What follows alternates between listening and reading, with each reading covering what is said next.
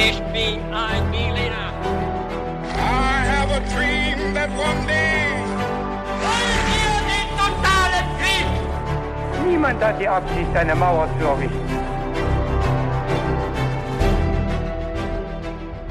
Hi und willkommen zurück zu einer neuen Folge bei His2Go und das wie immer mit mir Viktor Und mit mir David. und wir werden gleich in eine ganz spannende Geschichte einsteigen. Vorher aber sage ich noch kurz was dazu, wie wir dabei immer vorgehen. Und zwar hat David heute eine Geschichte vorbereitet, also das macht immer einer von uns und der wird sie mir gleich erzählen. Ich aber weiß nicht, worum es in dieser Geschichte gehen wird und bin auch ja schon echt gespannt darauf. Freue mich auch schon drauf. Aber bevor wir gleich einsteigen und auch zu den Fragen kommen, die bei uns immer ganz besonders sind und wo alle mitraten können, haben wir noch eine Sache, denn die Frage, was wir dazu trinken, darf natürlich nicht fehlen. David, was gibt's bei dir heute? Victor, wir trinken äh, zu dieser Folge Orangina, die du uns mitgebracht hast. Ist das Ja. richtig? Das ist äh, richtig, genau. Was ganz Süßes, Frisches, Ja, ähm, haben einen kleinen Zuckerschock. Ja, auf also jeden ich glaube, wir werden auf jeden Fall wach sein für die Folge. das denke ich auch. Und jetzt steigen wir aber ein. Dann fangen wir gleich an äh, mit einem sehr dramatischen Intro und Ui. legen damit direkt los.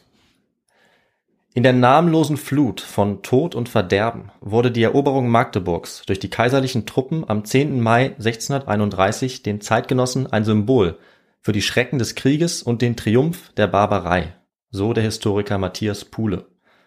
Der Dreißigjährige Krieg gehört sicherlich zu den Ereignissen, die das kollektive Gedächtnis in Deutschland am nachhaltigsten geprägt haben. Es sind aber weniger die Kämpfe, die in Erinnerung bleiben, als vielmehr das große Leid der Bevölkerung, also derjenigen, die gar nicht als aktive Kombattanten am Krieg teilnahmen. Beinahe jede deutsche Region hat ihre eigene Leidensgeschichte aus dem Dreißigjährigen Krieg und trotzdem versinnbildlicht keine den Gewaltexzess dieser Zeit mehr als Magdeburg. Bis zuletzt harten die Verteidiger und Zehntausende Einwohnerinnen und Einwohner in der Stadt aus, in der verzweifelten Hoffnung, dass ihnen die Verbündeten zu Hilfe eilen würden. Was folgte, war der traurige Höhepunkt eines der blutigsten Konflikte der frühen Neuzeit. Und nach 30 Jahren Krieg war Europa nicht wiederzuerkennen. Ja, und damit, bevor wir starten, kann man sich das jetzt schon denken, noch ein kurzer Hinweis. In dieser Geschichte kommen Kampfhandlungen vor, Morde und Vergewaltigungen. Und auf konkrete Gewaltdarstellungen habe ich jetzt verzichtet, aber trotzdem für die Leute, dass sie sich das selbst überlegen können, ob sie das hören möchten. Und dann, Viktor, starten wir äh, mit den Fragen, bevor wir dann ganz zur Geschichte kommen. Bist du bereit? Ich bin bereit, David, und ich freue mich auch schon richtig drauf, weil es ist, glaube ich, die erste Folge, die wir über den 30-jährigen Krieg machen oder die da zumindest spielt. Ja, genau, das habe ich mir auch gedacht. Und weil sich viele auch ein Thema zum Dreißigjährigen Krieg gewünscht Mhm. haben, habe ich genau das rausgesucht. Super. Ja. Und dann kommen wir mal zur ersten Frage.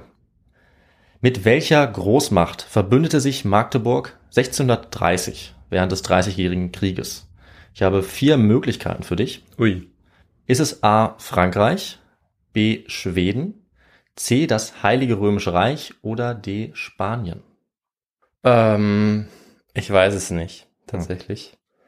Äh, der 30-jährige Krieg ist jetzt nicht direkt mein Spezialgebiet, vor allem jetzt Magdeburg nicht.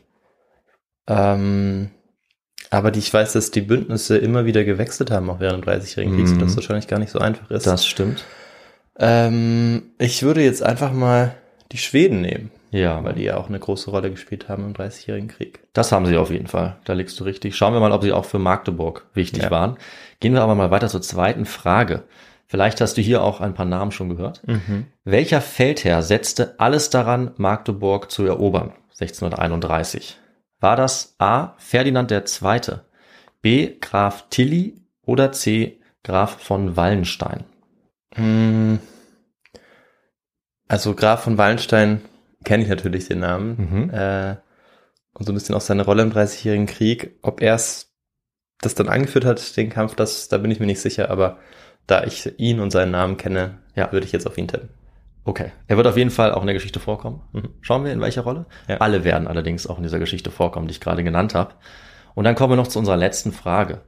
Ein Grund für das letztendliche Schicksal Magdeburgs waren A. Die Durchhalteparolen der Geistlichen, die gegen eine Kapitulation der Stadt waren. B. Die betrunkenen Bürger, die ein Stadttor unbewacht ließen. Oder C. Die Weigerung der Verbündeten, den Belagerten zur Hilfe zu kommen. Ja, Das sind schöne Antwortmöglichkeiten. Mhm. Ich habe äh, keine Ahnung. Ist gemixt diesmal, ist Ja. unterschiedlich. Ne? Und ich möchte vielleicht einfach mal dran glauben, dass die Geistlichen einfach vorne weggegangen sind Ja. und ähm, ihre Gebete dazu geführt haben, dass die Menschen an sich geglaubt haben in Magdeburg. Okay. Das heißt also Antwort A. Diese Durchhalteparolen der Geistlichen, die waren letztlich ein Grund für das Schicksal. Schauen wir uns die Antworten an und steigen wir jetzt ein in unsere Geschichte. Am Anfang des 17. Jahrhunderts war Magdeburg eine blühende, reiche Stadt und sie war weithin bekannt als Zentrum des Protestantismus. Sie wurde deshalb zum Beispiel auch Herrgottskanzlei genannt für diese Rolle. Die Stadt liegt heute auch natürlich immer noch an der Elbe. Sie war damals auch Teil der Hanse und eine wichtige Handelsstadt. Sie war außerdem stark befestigt und sie hatte auch bereits den Ruf, zu dieser Zeit, Anfang des 17. Jahrhunderts, schwer zu erobern zu sein oder sogar uneinnehmbar zu sein. Die Lage Magdeburgs war auch sehr wichtig, weil von diesem Ort aus Brandenburg und Sachsen gut kontrolliert werden konnten. Also ja, im heutigen Niedersachsen ähm, und eben auch in der Region nach Norden und Osten war diese Stadt sehr wichtig. Und das Heilige Römische Reich, deutsche Nation, konnte auch den Norden damit gut verteidigen, war aus dieser Richtung gut geschützt. Und das wussten auch alle Seiten, die jetzt im Dreißigjährigen Krieg um Magdeburg gestritten haben. Das waren erstmal als erste Übersicht auf der einen Seite der katholische Kaiser und seine katholische Liga und auf der anderen Seite die protestantischen Mächte, denn Magdeburg selbst war auch protestantisch in dieser Zeit und hat auch im protestantischen Bündnis gekämpft. Und um aus diesem Geflecht aus verschiedenen Personen, Konfliktparteien etwas äh, Entwirrtes herauszubekommen, weil es, glaube ich, jetzt schon kompliziert wird, wie man merkt, müssen wir uns, denke ich, auf jeden Fall kurz einen Überblick verschaffen. Also über die Anfänge dieses Krieges, den Verlauf und die wichtigsten Fakten und Seiten, die es dabei zu erkennen gibt. Und ähm, Victor, du weißt natürlich genau, was das heißt. Ja, natürlich. Das heißt, dass wir jetzt den historischen Kontext hören werden. Genauso ist es. Super. Und da stelle ich dir direkt eine Frage, Victor. Ja. Denn den Beginn des Dreißigjährigen Krieges, den kann man traditionell auf ein Ereignis datieren. Und Mhm. weißt du, welches Ereignis das ist, wo man normalerweise sagt, da geht der Krieg los? Ähm, es ist im Jahr 1618. Das ist sehr gut. Mhm. Ja. Das ist das Jahr. Weißt du auch, wie das Ereignis genannt wird? Ähm, ich glaube, das müsste der, der Fenstersturz äh, Mhm. zu Prag sein. Ja, das ist auch die richtige Stadt, der Prager Fenstersturz. Ja. Äh, der ist am 23. Mai 1618 gewesen und genau das ist traditionell oder meistens das Datum, was den Krieg, Mhm. den Kriegsbeginn markiert. Und wie kam es jetzt dazu? Also in Prag trafen in diesem Jahr die böhmischen Stände auf zwei Statthalter des Kaisers und ihren Sekretär. Wir haben also schon auf der einen Seite ähm, die protestantischen Stände in Böhmen, in Prag und auf der anderen Seite den Kaiser als Parteien. Und die böhmischen Stände, sagen wir mal, standen in einem schwelenden Konflikt mit dem Kaiser des Heiligen Römischen Reiches deutscher Nation. Denn äh, in Böhmen sahen sie ihre religiöse Freiheit bedroht als Protestanten. Ist also ein konfessioneller Konflikt auch, aber auch ein Konflikt über politische Macht, Ja. über Herrschaft, über Autonomie. Also sie sahen auch ihre Freiheiten als Stände bedroht. Und der Kaiser auf der anderen Seite war katholisch und, das ist ganz entscheidend, wollte jetzt Böhmen wieder katholisieren und auch stärker unter seine Herrschaft bringen. Das heißt, es ist eigentlich ein regionaler Konflikt, der aber dann weit mehr wurde als regional. Und an diesem Tag jetzt, zu dieser Zeit im Mai 1618, waren über 100 Standesherren mit Forderungen an diese Vertreter des Kaisers in der Stadt herangetreten. Und als ihre Forderungen abgelehnt wurden, das kürze ich jetzt ein bisschen ab, haben sie diese drei Vertreter kurzerhand aus dem Fenster geworfen. Das ist der berühmte Prager Fenstersturz, übrigens nicht der erste, es gab vorher schon mal einen, das nur am Rande. Und dieser Fenstersturz selbst war relativ harmlos. Diese drei Defenestrierten, das ist der Fachbegriff für Leute, die aus dem Fenster fliegen. Ah, witzig, äh, weil auf Französisch heißt, äh, also heißt das Fenster Fenêtre. Ja, genau. Defenetre aus dem Fenster. Also, Ja. genau. So nennt man die tatsächlich. Also diese drei Defenestrierten, ähm, die haben das eigentlich fast unbeschadet überstanden. Oh, also ja. Der Akt an sich war jetzt Hm. äh, nicht besonders blutig, aber er war symbolisch sehr stark und hat jetzt eine Kettenreaktion in Gang gesetzt. Ja. In einem Klima, das ist eben wichtig, das ohnehin schon auf so einen Konflikt hingesteuert hatte. Also gut möglich, dass, wenn es nicht der Fenstersturz war, ein anderes Ereignis Mhm. sozusagen das Pulverfass zur Explosion gebracht hätte. Und man merkt vielleicht schon sowohl die Vorgeschichte als auch später die Einzelheiten des Dreißigjährigen Krieges sind sehr komplex. Deswegen muss ich hier wirklich einfach vereinfachen, tue mein Bestes. Und kurz gesagt haben sich jetzt die böhmischen Stände danach erhoben, nach diesem Signal, und sie haben rebelliert gegen den Kaiser, weil sie sich eben nicht katholisieren lassen wollten, weil sie mehr Mitspracherecht, Autonomie gefordert haben. Und es kam zum Krieg. der war erst regional, aber nach und nach sind immer mehr Länder beigetreten. Das ist da, wo du auch schon angedeutet hast, wo es dann immer komplizierter wird, wo die Seiten wechseln. Und auch wenn wir grundsätzlich diese Konfliktlinie haben, katholischer Kaiser und katholische äh, Liga auf der einen Seite gegen die protestantische Union, die protestantischen Städte und Fürsten, ist das bei weitem nicht immer so. Also ja. wir haben auch katholische Länder, die gegeneinander kämpfen, vor allem Frankreich dann später und das Heilige Römische Reich, die beide katholisch sind, Protestanten gegeneinander kämpfen. Also diese Konfession bedeutet nicht immer, dass man wirklich auf der Seite auch steht. Mhm. Aber grundsätzlich ist es schon so, dass es diese beiden Seiten sind. Also meistens trifft das zu.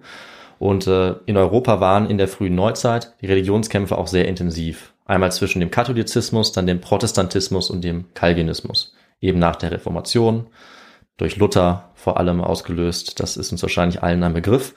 Und es kam jetzt damit also zu einem Krieg, der auch ein Religionskrieg war, aber, das muss man sagen, vor allem auch ein machtpolitischer Konflikt. Also Religion ist nicht das Wichtigste. Das heißt, wenn man denkt, es war ein Religionskrieg, liegt man damit zwar nicht falsch, aber es gab doch noch wichtigere Dinge, also vor allem Herrschaft, Herrschaftsrechte, Abhängigkeiten, um die gekämpft wurde. Auf der einen Seite war, wie gesagt, vor allem das katholische Heilige Römische Reich. Das war verbündet mit Spanien. Auf der anderen Seite die protestantischen Fürsten und Städte. Und die wurden unterstützt vor allem von Schweden und den Niederlanden, die beide auch antikatholisch waren. Mhm. Und überraschenderweise dann auch von Frankreich. Obwohl Frankreich selbst katholisch war. Äh, und dabei ging es dann eben darum, auf der einen Seite die Macht der Habsburger zu erweitern. Ja. Das war ganz zentral. Das Heilige Römische Reich war in der Kontrolle der Habsburger. Die anderen Mächte wollten das gerade verhindern. Frankreich, Schweden, Niederlande, die wollten eben das schaffen, dass Habsburg jetzt nicht den gesamten Kontinent genau, in die genau. Hand bekommt. Dass sie nicht zur Hegemonialmacht dann ähm, genau erwachsen sozusagen und deshalb hat sich dann auch zum Beispiel Frankreich ja gegen sie dann gestellt, wie du es schon gesagt hast, obwohl sie dieselbe Konfession ähm, gut fanden. Genau. Denn die Habsburger waren zu diesem Zeitpunkt so mächtig mhm. in Spanien, womit sie auch Kolonien hatten, auch in Zentraleuropa mit Österreich, das war zu diesem Zeitpunkt noch eine Linie, ja, eine Macht, dass äh, die anderen äh, europäischen Reiche unbedingt verhindern wollten, dass sie, wie du gesagt hast, wirklich die Vorherrschaft innehaben. Und deshalb sind auch erst Dänemark und später dann Schweden und Frankreich in diesen Krieg eingetreten. Mhm. Ganz gezielt, machtpolitisch, um die Habsburger eben daran zu hindern. Und Dänemark, und Dänemark wurde dabei zwar schnell besiegt, aber vor allem Schweden und später auch Frankreich waren sehr erfolgreich dabei und das kann ich schon mal sagen, haben es letzten Endes auch geschafft, die Habsburger in ihrer Macht zu beschränken. Und heute kommt man vielleicht nicht so schnell auf die Idee, Schweden in diesen Konflikt ähm, jetzt hineinzuziehen. Das ist vielleicht überraschend, weil Schweden heute für uns einfach ein, ein Land ist mit relativ geringer Einwohnerzahl und es hat in den letzten Jahrhunderten nicht mehr so kräftig mitgemischt als eine der Großmächte, würde ich mal sagen. Aber in der frühen Neuzeit war das anders. Also bis Anfang des 18. Jahrhunderts war Schweden eine Art Supermacht in Nordeuropa, besonders unter dem König Gustav II. Adolf, mhm. besonders auch im Dreißigjährigen Krieg. Und am Ende dieses Krieges, nach 30 Jahren oder genauer eigentlich nach 32 Jahren, also eigentlich erst 650, war dieser Krieg zu Ende. Europa war verwüstet und besonders das deutschsprachige Gebiet, weil vor allem hier dieser Krieg geführt wurde. Ja, das ist auch ganz entscheidend. Und manche Regionen hatten bis zu 50 Prozent ihrer Bevölkerung verloren. Also sie waren getötet worden, sie waren verhungert oder Seuchen zum Opfer gefallen. Äh, alles Mögliche, auch die Pest hatte eine Art Revival in dieser Zeit und viele tausende Menschen sind auch der Pest und aber auch ganz vielen anderen Seuchen zum Opfer gefallen. Und es war auf jeden Fall damit einer der längsten und der zerstörerischsten Kriege der europäischen Geschichte. Und, das werden wir auch gleich noch hören, ganz typisch dafür ist, dass dieser Krieg vor allem von Söldnerarmeen geführt wurde. Also was wir nicht haben, sind stehende Heere, wo ein Staat dieselbe Armee die ganze Zeit unter Waffen hält, wie es unsere Bundeswehr zum Beispiel in Deutschland ist oder das Heer in Österreich äh, in der Moderne, sondern es waren Söldner, die angeheuert werden, die dann bezahlt werden müssen und die oft nicht bezahlt wurden. Deswegen haben sie sich ihre Versorgung und ihr Geld meistens aus den umliegenden Gebieten besorgt, indem sie die ausgeplündert haben. Und deswegen wurde der Krieg vor allem auf Kosten der Zivilbevölkerung geführt. Landstriche wurden verwüstet, Dörfer, Felder und auch Städte völlig zerstört, so wie Magdeburg 1631. Und damit schauen wir jetzt auf die Stadt, in der sich diese Tragödie ereignet hat. Und dieses Ereignis, die Zerstörung Magdeburgs, galt damals und gilt bis heute eigentlich als der traurige Höhepunkt der ganzen Grausamkeit dieses mhm. Krieges. Und wir werden schnell sehen, warum das so war und bis heute so ist. Absehbar war nämlich dieses Schicksal für Magdeburg eigentlich nicht. Die Ausgangslage war zunächst mal denkbar gut. Das habe ich ja schon angedeutet. Magdeburg war in der frühen Neuzeit eigentlich eine der reichsten und mächtigsten Städte Europas. Tatsächlich. Also auch auf dem ganzen Kontinent kann man sagen. Noch 1710 Nach dem Krieg hieß es in einem Text, Zitat, vor dem Teutschen Krieg war sie eine mächtige und prächtige Hansestadt, groß und volkreich, mit starken Mauern, guten Wällen und tiefen Gräben umgeben, hatte breite Gassen und herrliche Kirchen und wohlgebaute Häuser. Also Magdeburg war eigentlich nur etwas kleiner und lag eigentlich kaum zurück hinter Metropolen wie Gent, Köln oder Paris zu dieser Zeit. Und den Reichtum konnte man auch ganz konkret schon von weitem erkennen im Umland an den vielen Kirchen mit Ja. ihren Doppeltürmen und ja, alle Menschen in dieser Region wussten, dass Magdeburg ähm, quasi eine Vorreiterstadt war auf dem Gebiet des Protestantismus, aber auch im Handel und auch was die strategische Bedeutung anging.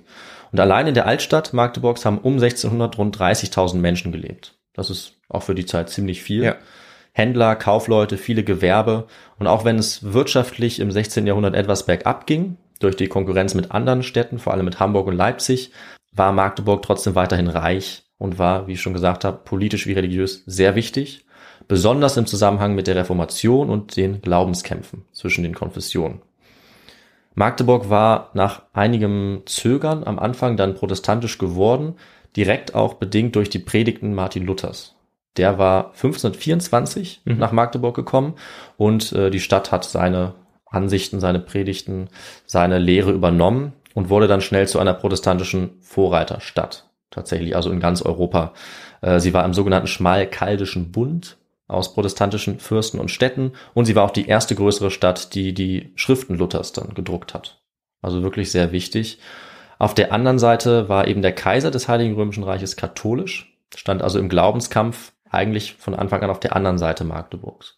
Und er hat auch mehrfach vergeblich versucht, Magdeburg wieder zum Katholizismus zurückzuzwingen. Zum ersten Mal kam es dann 1550, 51 zu einer Belagerung durch ein kaiserliches Heer, aber Magdeburg konnte standhalten und der Kaiser zu dieser Zeit, Karl V., Ja. musste ihr letztlich die Religionsfreiheit gewähren. Du kennst Karl V. natürlich. Den haben wir schon sehr häufig behandelt in Ja. unseren Folgen, ja. Ein sehr mächtiger Kaiser, der viel erreicht hat, in diesem Fall aber äh, Magdeburg nicht bezwingen konnte. Aber seine Nachfolger haben das eben wieder versucht. Und in der Folgezeit war Magdeburg aber weiter erfolgreich als Bastion des Protestantismus, äh, nenne ich es jetzt mal. Ähm, also die Herrschaft des katholischen Erzbischofs wurde faktisch aufgelöst über dieses Gebiet, über Magdeburg und die Kontrolle hatten dann protestantische Administratoren die ganze Zeit. Und Magdeburg war dann zu Beginn des Dreißigjährigen Krieges, also wir springen jetzt nach 1618, immer noch eine wichtige Handelsstadt, eine wichtige strategische Festung, vor allem durch die Kontrolle über die Elbe, durch diesen wichtigen strategischen Handelsfluss und eben ein ganz starkes Symbol des Protestantismus. Niemand kam an dieser Stadt vorbei, niemand konnte sie bezwingen.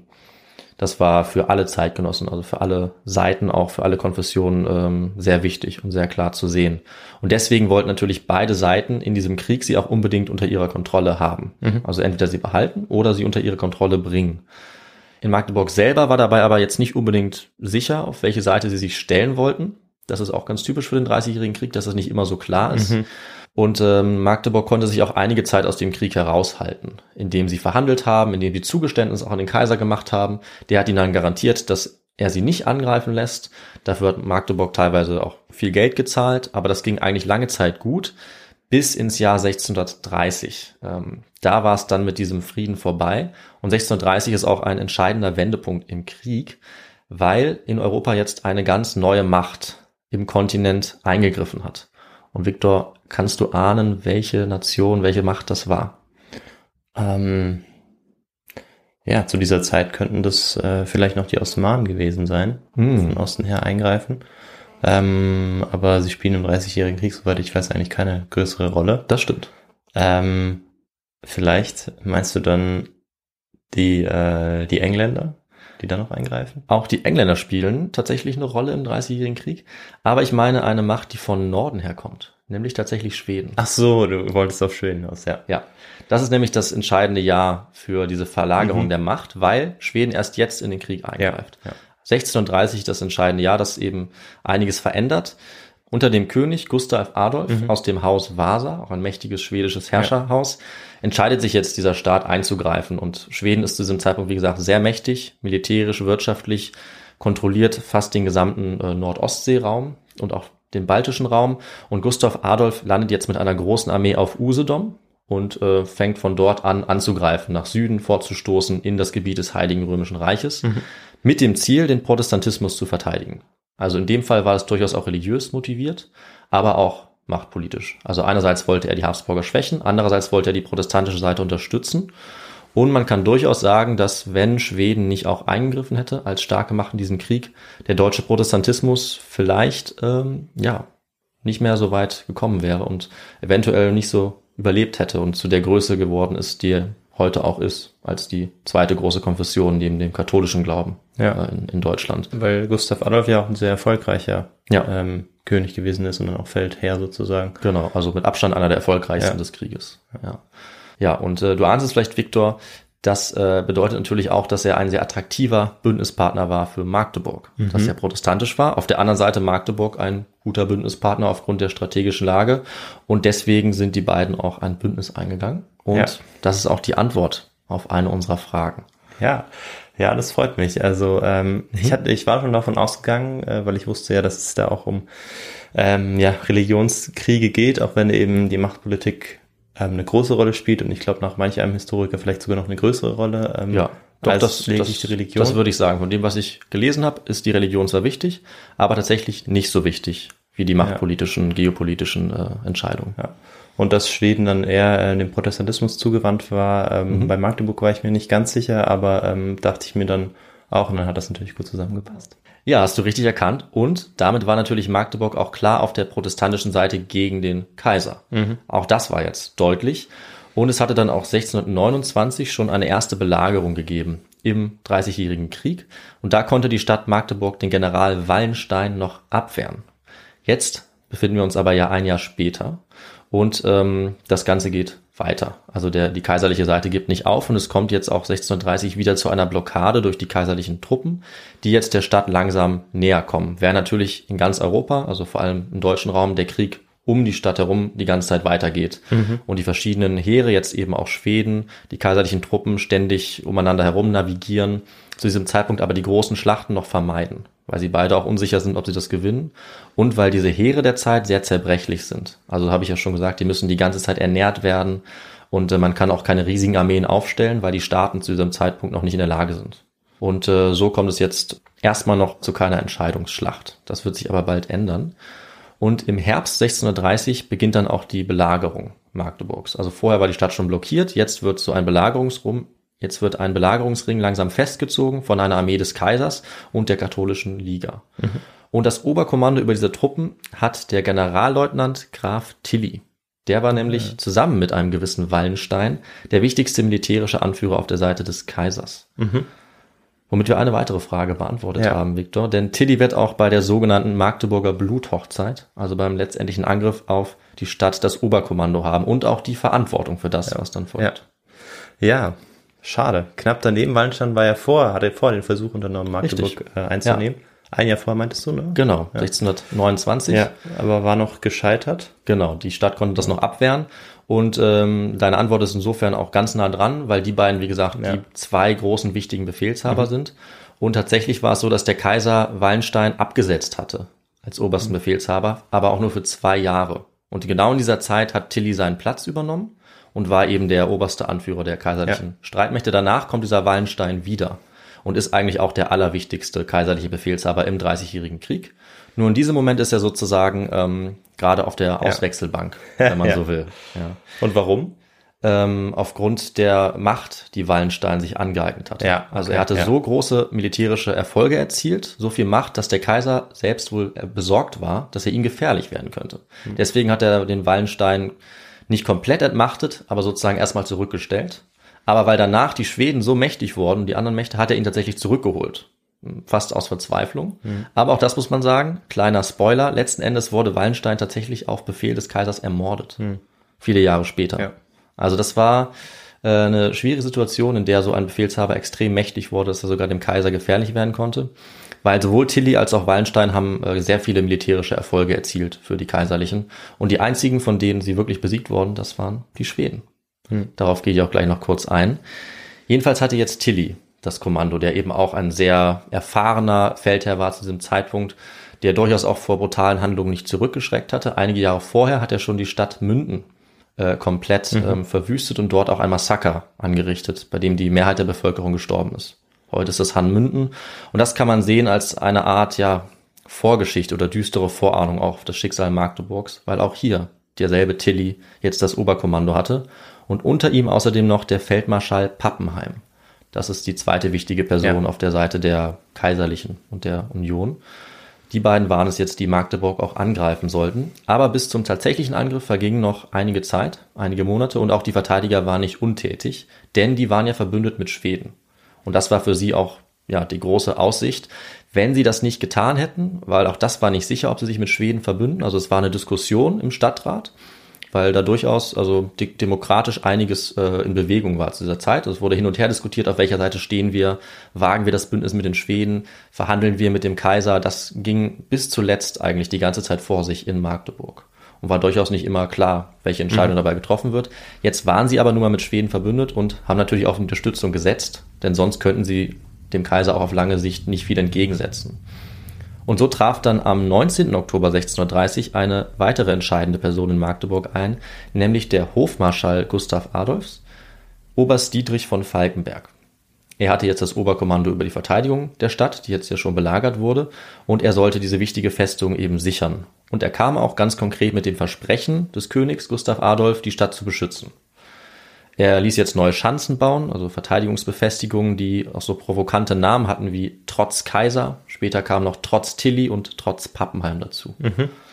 Und es kamen jetzt jeden Tag neue Soldaten in die Stadt.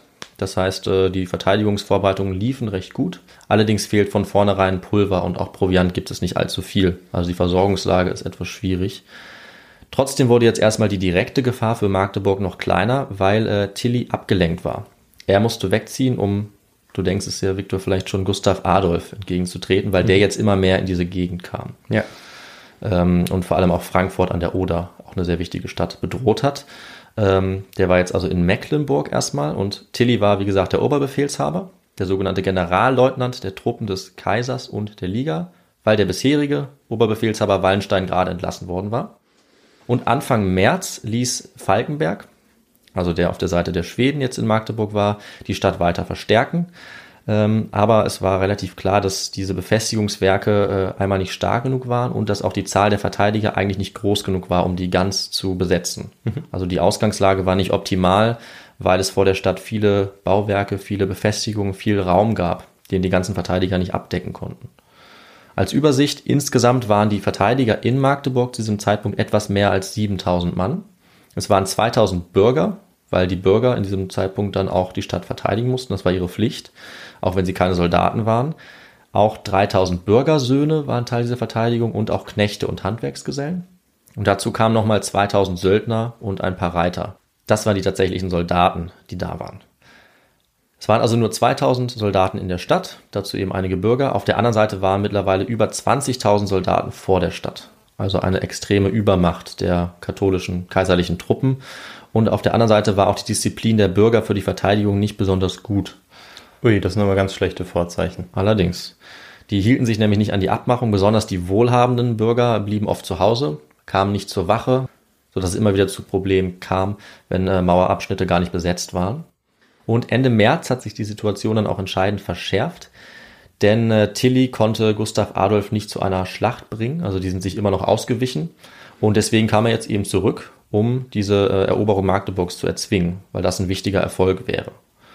Und zwischen sich und der schwedischen Armee hat er außerdem schlauerweise noch ein kleines Heer postiert. Deshalb konnte Gustav Adolf ihm nicht direkt nachfolgen, weil der natürlich immer informiert war auch über die Bewegungen des Gegners. Und jetzt begannen schon am 30. März die ersten, sagen wir mal, Vorbereitungsangriffe auf Magdeburg, also am 30. März 1631. Denn die Verteidiger haben sich weiterhin geweigert aufzugeben oder die Truppen aus der Stadt zu lassen oder auch zu verhandeln. Und sie wollten natürlich auch nicht die Garnison der, äh, der kaiserlichen Truppen aufnehmen. Das war die Forderung, weil damit hätten sie sich mehr oder weniger ergeben. Mhm. Und das wäre natürlich auch für die Schweden und für die protestantische Seite insgesamt schlecht gewesen. Und ziemlich schnell wurden dann auch die ersten Befestigungsanlagen eingenommen, also das sogenannte Trotz Pappenheim und das Trotz Tilly. Die waren dann ähm, ja doch nicht so trotzig, sondern schnell in den Händen der Angreifer. Mhm. Das war aber eben noch vor der Stadt. Also das waren so vorgelagerte Befestigungsbauten. Und damit waren aber auch geschützte Munition in den Händen von Tilly. Und äh, ein erstes schreckliches Bild gab es auch für die Verteidiger, als alle, äh, die gefallen waren, in die Elbe geworfen worden. Das heißt, die Leichen der Verteidiger ähm, sind jetzt im Fluss an der Stadt vorbeigeflossen und die Bewohner mussten ihnen dabei zusehen. Also durch die Stadt durch sozusagen. Also der Fluss floss damals an der Stadt vorbei. Ah, Direkt am Fluss war die Stadt Magdeburg, genau. Aber unmittelbar daneben war eben die Elbe. ja. Ähm, aber jetzt, wo du es fragst, ist es auch ganz gut, wie man sich das vorstellen kann. Auf der anderen Seite waren die ersten, also die, die ganzen Befestigungsanlagen, also auf der rechten Seite des Flusses, wenn wir sozusagen drauf gucken. Dann kommen die Übergänge über den Fluss und auf der anderen Seite liegt die Stadt. Mhm. Okay. Und diese ja. Kämpfe jetzt der Zeit im März, die sind eben erstmal äh, um diese Vorbauten auf der anderen Seite des Flusses. Ja. ja, man merkt vielleicht, dass ich noch nicht in Magdeburg war. Ja, Muss ich mal nachholen, auf jeden Fall. ja, eine sehr geschichtsträchtige Stadt. Ja. Nicht nur durch diese ge- traurige Geschichte, sondern auch insgesamt eben mit sehr reicher Geschichte. Und ich war ehrlich gesagt auch noch nicht da, aber ich habe mir ein paar Karten angeguckt. Dann äh, konnte ich das ein bisschen besser einordnen mit diesen verschiedenen Verteidigungsbauten, was auch im Detail echt komplex ist, weil das ziemlich lange gegen viele Monate. Und äh, dadurch, dass Tilly jetzt direkt vor Magdeburg war, kamen auch noch mehr Angreifer dazu. Also es waren dann im entscheidenden Moment mindestens 26.000, vielleicht sogar bis zu 40.000. Und in der Stadt, wie gesagt, nur wenige tausend. Also die Übermacht war wirklich erdrückend.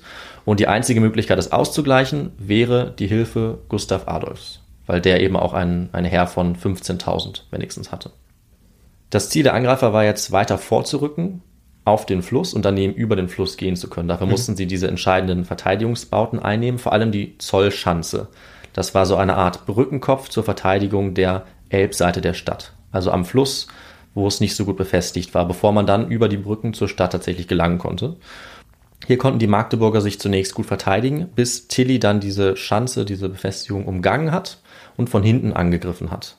Und vom Wasser aus konnte er dann diesen Bereich besetzen, hinter dieser Verteidigungsanlage und ähm, auch das wichtige Trotz Kaiser auf der östlichen Elbseite.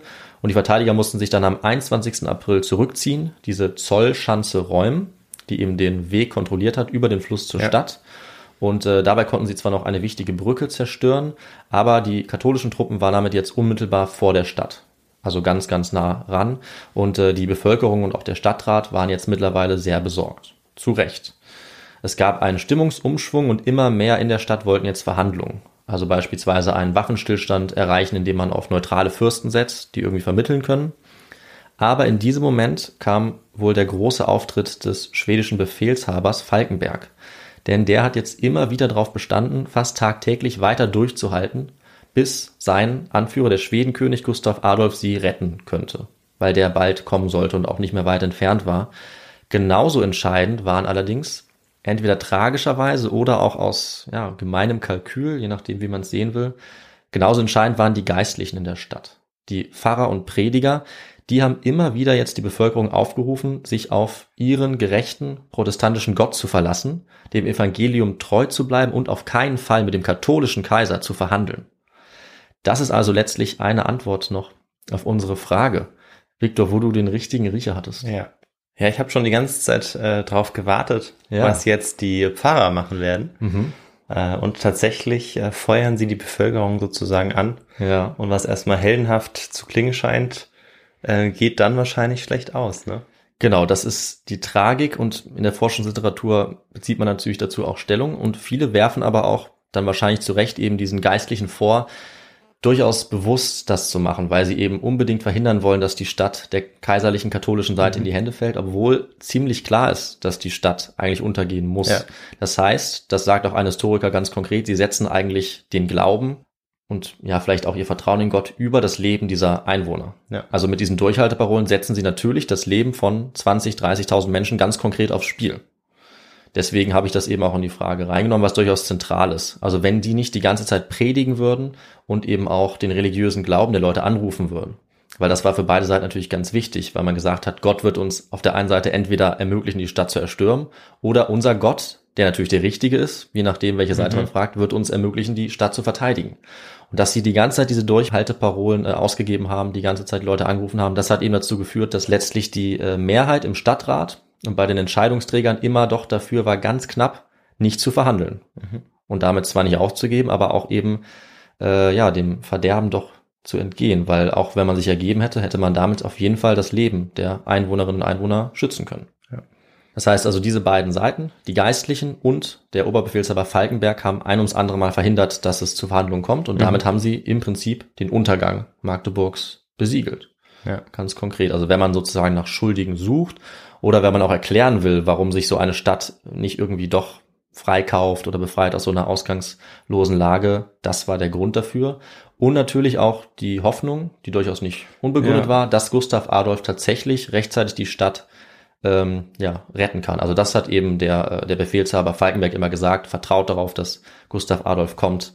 Ähm, allerdings war das Problem, dass der zu dieser Zeit nicht weiter vorrücken konnte, weil auch die äh, Fürsten in der Region keine klare Haltung hatten. Das heißt, es war für ihn noch nicht sicher genug, durch deren Gebiete zu ziehen nach Magdeburg. Das heißt, während diese Belagerung immer weiter fortgeschritten ist, stand er quasi fest an derselben Stelle, während die Bevölkerung darauf gehofft hat, dass er endlich näher kommt. Unterdessen ist jetzt Tilly mit den Soldaten bereits über die Elbe gezogen und hat direkt vor der Stadt ein Quartier aufgebaut. Und die Bewohnerinnen und Bewohner waren jetzt alle entweder in die Altstadt geflohen, weil sie eben vorher wie in solchen Städten typisch auch im Umkreis gelebt haben, in, in neueren Ansiedlungen, oder sie waren auch zum Teil ganz aus Magdeburg geflohen, also in die Städte und Dörfer in der Umgebung oder ihre Landgüter, wenn sie so etwas hatten. Auf der anderen Seite waren viele Flüchtlinge nach Magdeburg geflohen, weil sie eben auch berechtigt Angst hatten vor der Armee, die, wie ich schon gesagt habe, natürlich die ganze Umgebung während so einer Belagerung ausgeplündert hat, gnadenlos verwüstet hat. Also man musste sich irgendwie in Sicherheit bringen. Dabei wurden auch die ganzen Häuser vor der Stadt abgerissen und die Angreifer haben jetzt Stellung bezogen in diesen Ruinen und haben angefangen auf die Stadt zu schießen.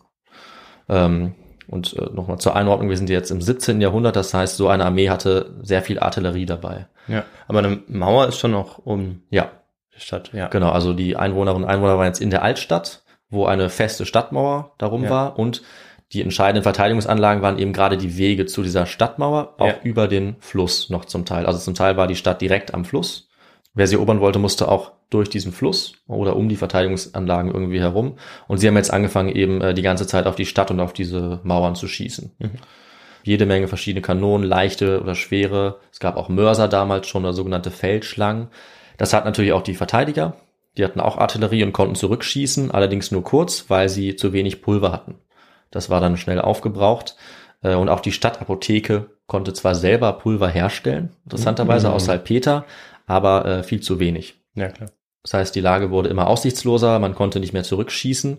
Äh, Und es hat sogar noch ein Mann geschafft, im Auftrag des Stadtrates durch die feindlichen Linien sich durchzuschleichen und in Frankfurt an der Oder, wo Gustav Adolf mittlerweile war, ihn zu erreichen, ihm nochmal Bescheid zu sagen und sogar zurückzukommen wieder nach Magdeburg, mit dem Versprechen, dass die Schweden spätestens Ende April eintreffen würden. Hm. Das war also jetzt die große Hoffnung. Ja. Allerdings stand Gustav Adolf Mitte April noch hinter der Oder, Ende April immer noch und auch im Mai war er nur bis Potsdam gekommen. Schlecht. Ja, dafür hat er dann auch die Erlaubnis des Kurfürsten von Brandenburg bekommen, dass er durchziehen konnte. Aber Potsdam war zwar schon nah an Magdeburg, aber nicht nah genug. Und sein Heer war auch nur 15.000 Mann groß. Das heißt, es wäre im Zweifel immer noch kleiner gewesen als das katholische Heer. Vielleicht hätte er die allerdings dazu bringen können, die Belagerung abzubrechen, wenn er rechtzeitig da gewesen wäre. Also die Hoffnung war jetzt auf jeden Fall da, weil sie ja auch informiert waren, Genau. auch wenn sie sehr klein war. Ja, also alle wussten voneinander, kannten die Position der Verbündeten und der Gegner, aber es waren eben doch noch einige Tagesmärsche zwischen diesen beiden Seiten jetzt. Und Tilly hat das natürlich eben auch mitbekommen und wusste, dass die Schweden fast dort waren. Und er hat auch vorher schon und jetzt nochmal intensiviert mehrmals versucht, die Stadt zum Aufgeben zu bewegen, mit mehreren Schreiben an den Rat und an Falkenberg, im April und im Mai. Und am 18. Mai hat er dann ein Ultimatum gestellt. Zwei Tage später sollte der große Generalangriff auf die Stadt erfolgen, weil die Schweden mittlerweile so nah herangekommen waren. Und bei jedem dieser Briefe, die er geschrieben hat, gab es eine Beratung des Stadtrates und jedes Mal gab es keine Mehrheit, die Stadt zu übergeben. Es waren wieder die Durchhalteparolen der Pfarrer und der Prediger, die das verhindert haben. Ihnen war diese Glaubenstreue bis zuletzt wichtiger als das Leben der Menschen der Stadt. Es gab immer noch die Überzeugung, dass Magdeburg auch uneinnehmbar war, weil es hatte 1550 ja, Ja. den Feinden getrotzt und erst zwei Jahre zuvor auch 1629. Und die Hoffnung, dass das Heer natürlich noch kommt. Also Genau, die gab es auch. Ja. Aber die wurde immer kleiner. Und auch dadurch, dass am 17., 18., 19. Mai aus allen Rohren auf die Stadt geschossen wurde. Täglich ungefähr 1800 Kugeln. Und das war dann auch das Signal, dass der große Sturmangriff bevorstand. Also die Stadt wurde, so hat man gesagt, sturmreif geschossen. Und die Stadtobersten wollten trotzdem nur verhandeln, aber sich nicht ergeben. obwohl sie auch genau wussten, was bedeuten würde, wenn man jetzt dieses Ultimatum zum Aufgeben ähm, ja auslaufen ließ. Denn nach den bestehenden Kriegsregeln war es üblich, dass dann die Angreifer, wenn so eine Kapitulationsaufforderung nicht angenommen wurde, kein Pardon kannten. Das heißt, dann waren ihnen alle Menschen der Stadt ausgeliefert. Alles konnte geplündert werden. Und ähm, so kam es dann auch. Und am nächsten Morgen jetzt, also am 20. Mai um 4 Uhr, traf noch einmal der Rat zusammen, der Ausschuss und die Obersten der Stadt und sie schickten jetzt den Bürgermeister mit weiteren Männern zu Falkenberg, um sich doch noch äh, zusammenzuraffen, ihn zu überzeugen, jetzt doch aufzugeben. Aber auch hier ließ sich Falkenberg nicht überzeugen. Das sind die Augenzeugenberichte auch von diesen entscheidenden Stunden. Also er redet stundenlang auf sie ein, bis um 7 Uhr morgens alle versammelten Männer mit Schrecken feststellen müssen, dass es zu spät ist, weil der Angriff dann tatsächlich schon begonnen hatte. Jetzt gab es also keine Möglichkeit mehr, ihn noch abzubrechen. Und die Verteidiger wurden davon auch direkt überrascht. Sie hatten wohl mit einem Angriff gerechnet im Morgengrauen, also noch früher, und ein Teil von ihnen war gar nicht mehr auf dem Posten, als der Angriff kam. Sie waren schon wieder zurück in ihrer Wohnung. Und erst durch das Läuten der Glocken und durch das Aufstecken der Kriegsfahne in der Stadt wussten jetzt alle, dass der entscheidende Angriff schon begonnen hatte. Und Falkenberg selbst ging auch ziemlich früh in diesem Angriff, also direkt eigentlich zu seinen Soldaten, um einen Gegenangriff zu organisieren. Und er wurde schon dort ganz am Anfang der Kämpfe getötet. Schlecht. Ja. Das heißt, der oberste Befehlshaber war mhm. bereits gefallen. Als er einen Angriff organisieren wollte, wurde von den Angreifer getötet. Und die kaiserlichen Truppen waren jetzt im Nu auch schon dabei, von allen drei Landseiten die Stadt zu stürmen. Mit Leitern und auch über Wälle, die zum Teil noch gar nicht fertiggestellt waren von den Verteidigern. Es wurden dann Armbinden verteilt und Losungsworte unter den Angreifern, damit sie im Kampfgetümmel sich gegenseitig erkennen konnten. Das war wichtig zwischen dem Feuer, Rauch, weil man sonst zwischen Freund und Feind kaum unterscheiden konnte. Außerdem hatten die Angreifer auch die kleine Elbe. Das war also der Teil des Flusses direkt an der Stadt. Den hatten sie abgeleitet und dadurch konnten sie auch durch dieses seichte Flusswasser die, die Stadt direkt durch den Fluss erreichen. Dadurch waren sie schnell hinter den Stadtmauern, konnten eindringen und konnten dann die entscheidenden Tore und Befestigungen sogar von innen erstürmen, womit die Verteidiger auch nicht gerechnet hatten. Die Verteidiger haben hart gekämpft, aber sie mussten dann schnell in die Straßen zurückweichen und dort konnten sie sich nicht mehr richtig organisieren. Und so kam es äh, nach wenigen Stunden schon zu einem Gemetzel in den Straßen und Häusern, nachdem der Angriff gerade erst begonnen hatte. Und fast alle Verteidiger wurden in kürzester Zeit getötet, auch wenn sie gar nicht mehr gekämpft hatten. Also mhm. auch sich zu ergeben war hoffnungslos für sie. Und somit war nach kurzer Zeit, bereits um neun Uhr morgens, die Stadt größtenteils in den Händen der katholischen Seite der Angreifer. Und jetzt ist natürlich und jetzt ist natürlich die Frage, war damit das Ende der Bevölkerung besiegelt? Also was denkst du, Viktor, für die Bevölkerung so einer Stadt, wie hoch sind in diesem Moment die Überlebenschancen? Ähm, naja, ich glaube, dass ähm, dadurch, dass der 30-jährige Krieger jetzt schon vorangeschritten ist, noch eine allgemeine Verrohung hm. ähm, wahrscheinlich der, der Menschen schon stattgefunden hat und ja. ähm, des Krieges, so dass da wahrscheinlich mit äußerster Brutalität auch vorgegangen wurde und äh, es auch die Zivilbevölkerung dann getroffen hat. Ja, also da sagst du auf jeden Fall nur richtige Sachen. Also die Gewalt war extrem eskaliert zu diesem Zeitpunkt, ist in diesem Krieg auch extrem eskaliert, mhm. wurde entfesselt. Trotzdem gab es aber noch gewisse Regeln, an die man sich eigentlich gehalten hat. Und es war jetzt nicht unbedingt klar, was nach dem unmittelbaren Sieg mit der Bevölkerung passieren sollte oder würde. Also es war natürlich tatsächlich so, dass mit dem Sieg über die Verteidiger direkt das Plündern, Vergewaltigen und Morden begann. Aber es war nicht unbedingt klar, ob das auch legitim war zu dieser Zeit. Und auch für die ähm, nachfolgenden Kommentatoren war das äh, eine schwierige Frage. Also die Belagerung der Angriff zunächst, die war natürlich legitim, klar da Gewalt anzuwenden.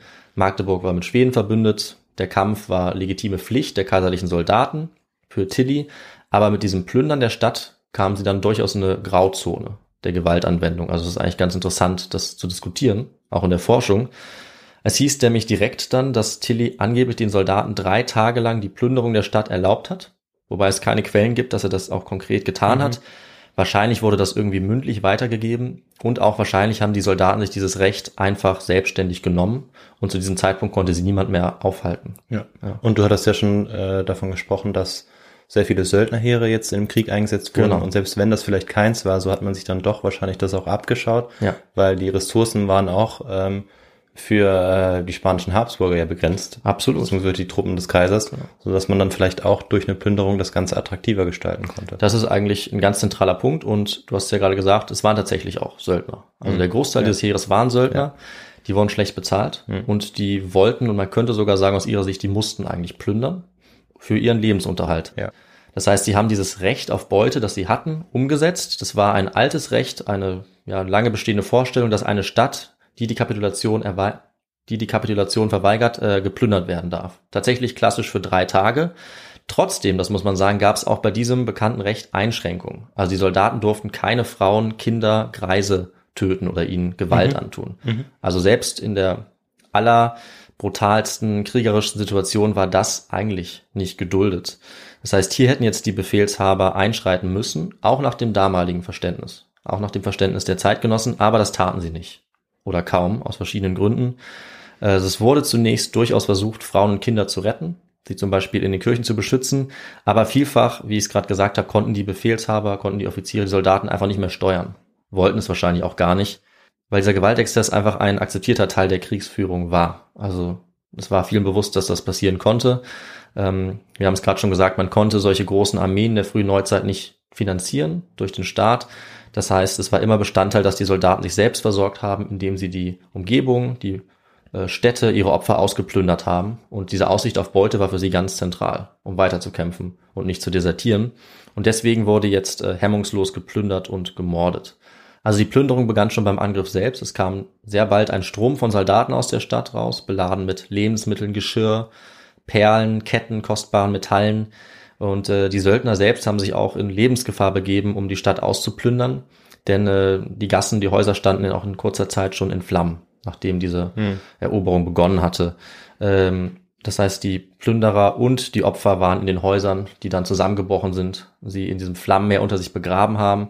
Die Magdeburger selbst haben auch immer noch weiter erbitterte Gegenwehr geleistet in den Gassen und den einzelnen Häusern, auch nachdem die Stadt größtenteils in den Händen der Angreifer waren. Die Soldaten haben auch untereinander gekämpft wegen der Beute. Also haben sie auch gegenseitig getötet, um an wertvolle Sachen zu kommen. Und auch die Frauen der Soldaten, die waren äh, mit dabei bei solchen Kriegszügen.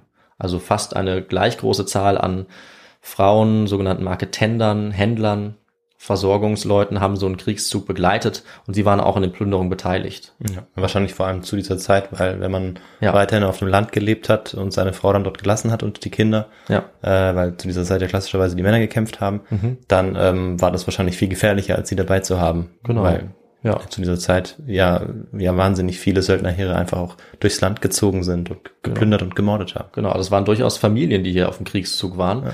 Äh, und es waren eben dann der Soldat mit seiner Frau. Es gibt auch einen bekannten Bericht, wo äh, ein Soldat von seiner Ehefrau kritisiert wurde, weil er den Bewohnern in Magdeburg geholfen hatte, anstatt sie umzubringen oder ihrem Tod zu überlassen. Ähm, er hätte sich stattdessen lieber bereichern sollen. Also der wurde von seiner Ehefrau kritisiert dafür, dass er ja menschliche Zuneigung, Menschlichkeit gezeigt hatte, weil die Plünderung so wichtig war für die beiden als Lebensunterhalt. Und auch für die Befehlshaber war es sozusagen stabilisierend, also wichtig, das zuzulassen auch, um die Armee zu kontrollieren. Trotzdem war, wie gesagt, jetzt nicht geplant oder nicht gebilligt, dass wirklich alle Einwohnerinnen und Einwohner abgeschlachtet wurden. Das war diese Gewaltspirale, das war diese gefesselte Gewalt, die niemand mehr kontrollieren konnte. Aber so können wir zumindest, denke ich, ein bisschen die Motivation verstehen, die hinter solchen Plünderungen steckt. Auch wenn es die Gewalt natürlich nicht rechtfertigt. Das glaube ich, brauche ich nicht zu erwähnen. Aber solche Gewaltexzesse waren fast immer die Norm nach solchen Eroberungen. Also die gab es, wie gesagt, vorher zum Beispiel in Münden, heute Hanmünden. Die gab es natürlich in anderen Städten und war für den Dreißigjährigen Krieg leider traurige, ja, trauriger Alltag. Ähm, auch wenn das natürlich ein extremes Beispiel ist, aber dazu kam es immer wieder bei allen möglichen Kampfhandlungen. Und in diesem Fall wurde das Ganze wahrscheinlich auch noch gesteigert. Einmal wurde auch vorher Wein ausgeschenkt an die Soldaten, das heißt, sie waren sogar noch angetrunken und enthemmt dadurch. Und es gab auch Rachegelüste. Also auch das spielt Ja. eine Rolle. Durch diese schwere und lange Bewa- Belagerung, durch diese schwere und lange Belagerung auch über den Winter. Äh, Und natürlich gab es auch, ja, Feindseligkeit aufgrund der religiösen Einstellung. Beide Seiten waren sich ja auch sicher, dass sie einen gerechten religiösen Krieg führen gegen eine ketzerische Seite. Ja, also wer hier gemordet hat oder sich verteidigt hat, der war auch sicher, dass der eigene Gott im Prinzip ähm, das auch gebilligt hat. Ja. Und beide Seiten, denen wurde auch die ganze Zeit gesagt, ihr kämpft dafür und wenn ihr jetzt jemanden umbringt, dann ist das Gottes Wille. Mehr oder weniger, jetzt vereinfacht gesagt. Das alles hat zu diesem entsetzlichen Blutbad beigetragen, das die Soldaten verursacht haben, wie im Wahnsinn und wie die Furien. So haben es die Zeitzeugen auch beschrieben. Also unbewaffnete Einwohner wurden umgebracht, Frauen wurden zu Tausenden vergewaltigt, Frauen und Kinder wurden rücksichtslos ermordet, also es gab keinen Halt fast bis auf einige Ausnahmen.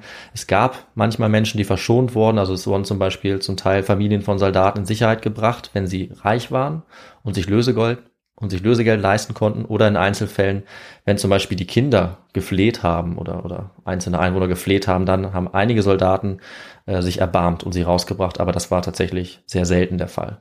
Fast die gesamte Bevölkerung wurde in den Straßen, in den Häusern jetzt in den nächsten drei Tagen ermordet oder sie starben in dem Feuer. Das habe ich ja schon erwähnt, das plötzlich ausgebrochen ist, wohl schon nach ungefähr zwei Stunden. Mhm. Das brach an verschiedenen Stellen aus und es ist bis heute nicht klar, wer dafür verantwortlich war. Also es könnten die Angreifer gewesen sein, dass Tilly damit die Verteidiger schwächen wollte oder Rache üben wollte an der Stadt für diese lange Verteidigung. Es kann auch sein, dass die Magdeburger selbst waren, um die Stadt zu zerstören, eventuell, oder ja, aus allen möglichen Gründen zur Verteidigung, vielleicht, man weiß es nicht.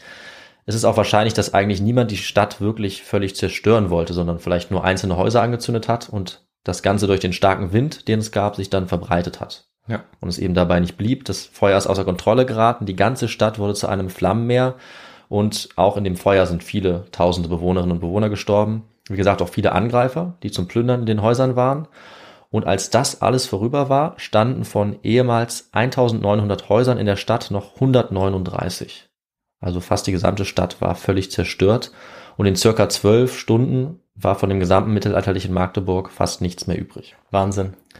Ja, und das Plündern und Morden ging trotzdem noch weiter. Mhm. Jetzt in den Kellern und Gewölben, die noch standen, weil das Feuer bis dahin nicht gekommen war.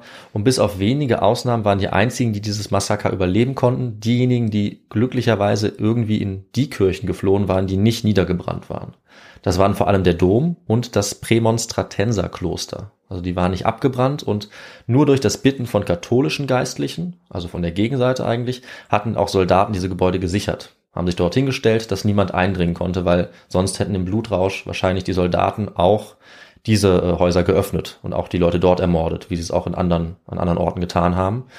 Und nachdem jetzt alles abgebrannt war, nachdem diese drei Tage vorbei waren, wurden jetzt äh, diese beiden Kirchen geöffnet äh, und es wurde immerhin den Menschen dort Gnade gewährt von Tilly, der jetzt auch in der Stadt war. Das war nach den Quellen ungefähr 1000 oder höchstens bis zu 4000 Menschen, mhm. die dort überlebt haben. Und am 24. Mai, also nach vier Tagen, hat Tilly dann den Befehl gegeben, das Plündern zu beenden und die Soldaten mussten die Stadt verlassen, von der aber auch kaum noch was übrig war hm. zu dieser Zeit.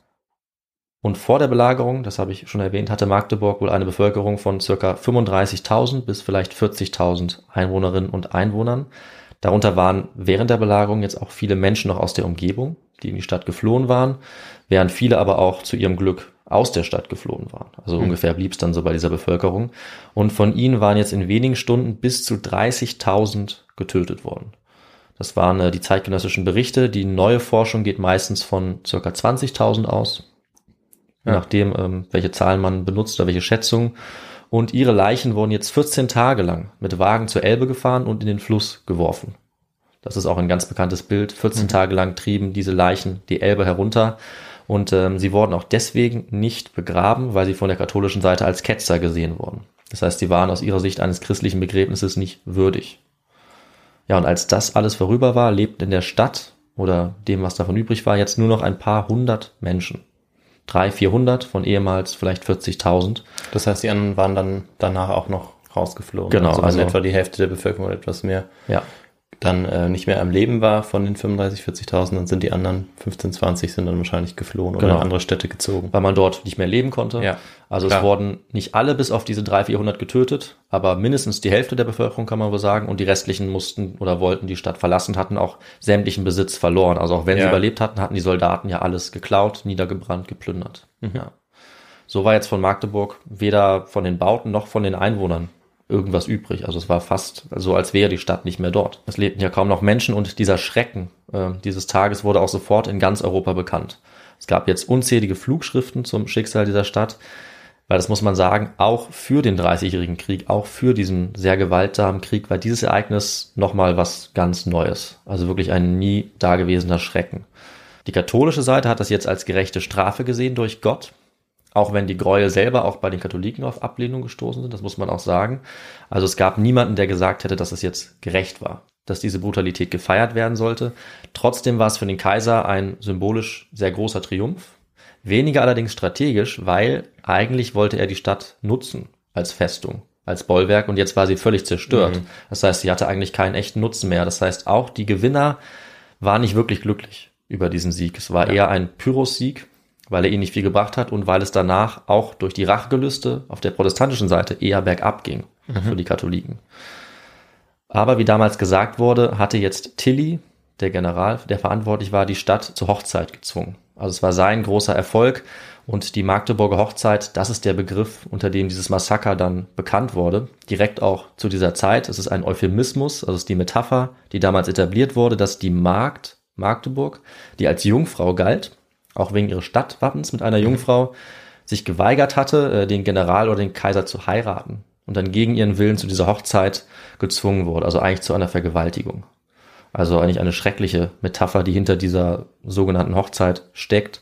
Und die protestantische Seite hat dafür dann auch den Begriff Magdeburger Bluthochzeit verbreitet, um eben die Brutalität des Massakers nochmal zu betonen. Und Magdeburger Opfergang ist auch ein Begriff, der das nochmal betont, der auch etabliert wurde zu dieser Zeit.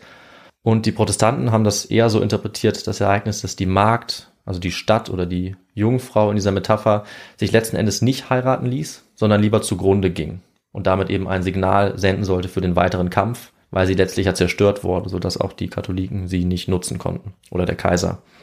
Und diese Begriffe, diese Hochzeit, die Bluthochzeit, die wurden unsterblich dadurch, dass eben auch dieses Ausmaß des Blutbades für die Zeitgenossen eigentlich unvorstellbar war. Und jede Stadt hatte jetzt ab diesem Zeitpunkt im Krieg Angst, auch magdeburgisiert zu werden, wie es damals hieß. Ich weiß nicht, ob du den Begriff kennst. Nee, den kannte ich noch nicht. Den gibt es tatsächlich bis heute und ab diesem Zeitpunkt wurde der auch ganz konkret verwendet für solche Zerstörung oder für Ja. die Angst davor. Also Magdeburgisierung wurde tatsächlich durch dieses Ereignis ein, ein neues Wort, ein Neologismus für eine absolute Zerstörung einer Stadt. Und das Massaker, das haben wir eben gesagt, lässt sich zum einen erklären durch die Kriegsführung, nochmal abschließend, durch die damalige Zeit, durch das Beutemachen, durch die Entfesselung der Gewalt der Soldaten, die nicht mehr kontrollierbar waren, und zum anderen aber auch durch die Entscheidung des Stadtrates, der Geistlichen und von Falkenberg, dieses ähm, Befehlshabers, dass sie sich geweigert haben zu kapitulieren und dass sie damit rund 20.000 Menschen wohl nicht vor dem Tod gewahrt haben, sondern ausgeliefert haben. Ja, und damit ging das mittelalterliche Magdeburg 1631 unter. Mit ihr eine der blühendsten Städte Europas zu dieser Zeit. Und die Stadt hat sich davon auch nie wieder wirklich erholt. Also es hat Jahrhunderte gedauert, bis überhaupt die ehemalige Bevölkerungszahl wieder erreicht wurde, weil ja alles zerstört war. Und äh, Magdeburg wäre, das ist jetzt schwer zu sagen, aber wäre heute wahrscheinlich auch eine noch viel größere, prächtigere Stadt. Also nicht, dass mir Magdeburg heute nicht gefallen würde, aber man kann kaum unterschätzen, wie stark diese Auswirkungen waren und dass sie tatsächlich bis heute ähm, ja, Magdeburg viel von einer günstigen wirtschaftlichen Lage genommen haben, was diese Stadt damals noch hatte. Und auch im Januar 1945 äh, wurde Magdeburg noch ein zweites Mal zerstört durch die Bombenangriffe der Alliierten. Also diese Stadt hat wirklich eine sehr zerstörerische, tragische Geschichte durchgemacht. Und damit kommen wir, würde ich sagen, noch zu einem kleinen Fazit zum Abschluss dieser Geschichte. Der 20. Mai 1631 ist der erschreckende Höhepunkt der Gewaltexzesse des Dreißigjährigen Krieges insgesamt. Also das galt damals für die Zeitgenossen und auch heute ist dieser Tag, ist dieses Ereignis, die Magdeburger Bluthochzeit, das gewaltsame Ereignis, was von diesem Krieg in Erinnerung bleibt. Also der Tag ist für die Geschichte der Stadt ein nie dagewesener Einschnitt und er hat gleichzeitig auch für den Dreißigjährigen Krieg, für diesen Schrecken insgesamt einen, einen sehr hohen ja, Symbolwert erhalten bis heute. Schon unter den Zeitgenossen haben sich diese Begriffe durchgesetzt, das Magdeburgisieren, die Hochzeit. Magdeburg gilt als Referenzpunkt für alle Zerstörungen, für alles Leid dieses Krieges. Und es war auch kein Endpunkt. Auch das muss man dazu sagen. Also die katholischen Truppen hatten jetzt Rache geübt. Danach wiederum wollte die protestantische Seite Rache üben und viele derselben Truppen, die in Magdeburg dabei waren, wurden kurze Zeit später im September 1631 vernichtend geschlagen bei der großen Schlacht von Breitenfeld. Dort hat nämlich dann der Schwedenkönig Gustav Adolf einen der größten Siege Ja. des ganzen Krieges errungen. Pappenheim ist dort auch gestorben, einer der Befehlshaber, der Anführer auch des Angriffs auf Magdeburg. Und auch der General Tilly ist ähm, nur einige Monate später selber tödlich verwundet worden. Ebenso wie ein Jahr später Gustav Adolf. Also schon nach kurzer Zeit waren alle wichtigen Personen dieses Kampfes selber gestorben im Dreißigjährigen Krieg. Aber statt ihnen kamen dann andere und diese Gewaltspirale ging noch 17 Jahre weiter bis zum sogenannten Westfälischen Frieden 1648 oder sogar noch zwei Jahre weiter bis 1650, wenn man ganz genau sein will. Und nach dem Ende dieses Krieges, nach diesem berühmten Frieden, war Europa jetzt grundlegend verändert. Nicht nur durch die enorme Zerstörung im deutschen Gebiet, also auch Deutschland, das heutige Deutschland, diese Gebiete waren nie wiederzuerkennen eigentlich danach und haben extrem lange gebraucht, sich davon zu erholen. Aber auch in Europa war die Machtbalance jetzt entscheidend verschoben, vor allem auf Kosten Spaniens. Mhm. Spanien hat in diesem Krieg die Niederlande verloren, die sind selbstständig geworden und das war ein herber Verlust. Und auf der anderen Seite ist Frankreich umso stärker geworden und war jetzt mehr oder weniger die größte Macht auf dem Kontinent für die nächsten Jahrhunderte. Und im Norden war Schweden so stark wie nie zuvor, konnte jetzt den baltischen Raum beherrschen, für einige Jahrzehnte auch das eben als Resultat aus dem Krieg, obwohl Gustav Adolf selber direkt danach eigentlich gestorben war, 1632. Ja, und nicht zuletzt gab es mit diesem Ende des Krieges auch einen Schritt hin zu selbstständigen europäischen Staaten. Also das Heilige Römische Reich als Überbau dieses Staatengebildes hat stark an Bedeutung verloren in der Folgezeit. Auch dadurch, dass die Habsburger geschwächt wurden. Ja, und neben all dem hat, wie wir es gehört haben, die Bluthochzeit von Magdeburg einen Platz in den Geschichtsbüchern bis heute bekommen als schreckliches Beispiel für die Brutalität des Krieges, als Mahnung dafür, dass in jedem Krieg eine solche Entfesselung der Gewalt jederzeit möglich ist und keine Regeln kennt. Und daran hat sich leider auch wohl 400 Jahre später heute nichts geändert. Ja, und damit, glaube ich, muss ich die Geschichte mit ein bisschen düsteren Worten beenden. Mhm. Das ist wohl das Einzige, was man daraus schließen kann, denke ich. Da gibt es wenig Positives, aber ein, glaube ich, sehr spannendes und ja, sehr mahnendes, sehr erschreckendes Ereignis, aber eben auch ein sehr wichtiges in der europäischen Geschichte. Richtig, ja. Wichtig, wie du es am Schluss noch äh, gesagt hast finde ich auch. Und äh, ja, vielen Dank erstmal für die äh, Aufbereitung dieses Themas. Also äh, ich finde es echt schön, dass wir eine Folge darüber jetzt haben ja. zum 30-jährigen Krieg. Ähm, auch wenn natürlich das Thema an sich jetzt kein schönes ist. Nee, das wirklich nicht. Äh, nicht eins, das jetzt per se Spaß macht, aber das mhm. einfach wichtig ist, ähm, weil es uns eben auch vieles aufzeigt. Und ich finde eins vor allem auch, dass ähm, viele einzelne Herrscher oder eben auch Geistliche sozusagen über das Schicksal ähm, ganzer Bevölkerung eigentlich bestimmen. Mhm. Ähm, weil die meisten Menschen konnten eigentlich nichts für diesen Krieg, wollten auch keinen Krieg. Ja. Ähm, aber diese Auseinandersetzungen wurden eben nicht durch sie bestimmt, sondern durch diejenigen, die ähm, sich ja ein bisschen, ein bisschen größeres Reich aufbauen wollten, die ein Stück vom Kuchen noch abhaben wollten oder die sich eben äh, durchsetzen wollten gegen den ähm, ja, religiösen Feinden, Protestanten mhm. oder den Katholiken. Ähm, also das fand ich auch nochmal, wurde sehr deutlich. Ja. Und ähm, ja, wenn du jetzt äh, nicht noch was hinzufügen wollen würdest, würde ich jetzt ganz unschön zur Literatur überleiten. Ja. Muss man auch mal machen dürfen. Ist auch okay. Einfach eine direkte Überleitung. Ja. Ich glaube, die Geschichte hat für sich selbst gesprochen. Ja. Du hast das auch nochmal, finde ich, gut, äh, gut nochmal zusammengefasst und kommentiert. Ja. Und du hast ja auch schon ein Fazit selbst gegeben. Ja. Dann kann ich dir ein paar Bücher nennen. Es gibt natürlich wahnsinnig viel Literatur. Also man kann sich eigentlich was aussuchen. Äh, ich habe mich jetzt für zwei Überblickswerke entschieden zum Dreißigjährigen Krieg. Eins von Georg Schmidt, Die Reiter der Apokalypse, und eins von Hans Medig, Der Dreißigjährige Krieg. Die finde ich sind beide gut, sind beide auf Deutsch äh, und geben einen guten Überblick, haben auch unterschiedliche Ansätze. Dann äh, gibt es einmal die Stadtgeschichte noch zu Magdeburg, 1200 Jahre Magdeburg. Da wird eben auch im ersten Band ähm, von Helmut Asmus und Manfred Wille diese Belagerung auch und die mhm. Vorgeschichte behandelt. Äh, und ganz interessant fand ich noch zur Gewalt, diesen Gewaltaspekten, einen Artikel von Michael Kaiser, der über diese Gewaltphänomene schreibt im Dreißigjährigen Krieg, mhm. weil das eben auch so erschreckend und so typisch ist für diesen Krieg.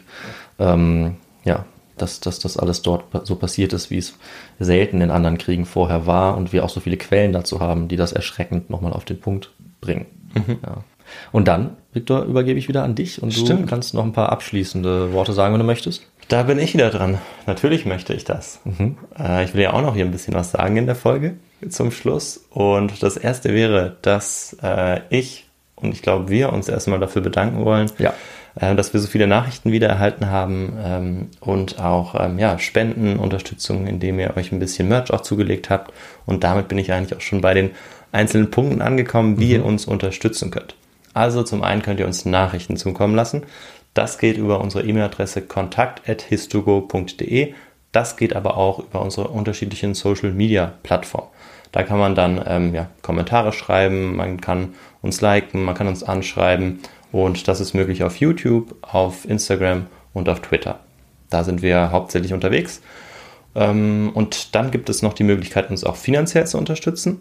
damit wir uns ähm, Literatur und auch Technik äh, zulegen können und auch ein bisschen was beiseite legen können, dass wir auch mal einen Kaffee trinken können. Ja, ne? stimmt. Und ähm, das geht, indem ihr uns äh, einfach direkt spendet über einen Link, den ihr auf der Website findet oder indem ihr euch eben ein bisschen Merch zulegt. Merch heißt in dem Fall eine Tasse, ein T-Shirt, was euch gefällt. Die Auswahl ist groß. Ähm, ja, und wenn ihr das tut, dann landet ihr auch bei uns auf der Website auf der Hall of Fame. Dann bin ich eigentlich am Ende angelangt. In zehn Tagen gibt es dann die nächste Folge. Mhm. Ähm, das Thema ist mir selbst noch gar nicht bekannt. Ich Okay. werde die Geschichte aber erzählen. Das klingt überraschend. Das klingt spannend. Äh, ich habe aber schon äh, ein paar gute Ideen, ich konnte mich aber noch nicht entscheiden. Ja. Ja. Ähm, ja, und dann würde ich sagen, bis in zehn Tagen. Bleibt weiterhin gesund und ja, macht's gut. Wir hören uns dann wieder. Macht's gut. Ciao. Tschüss.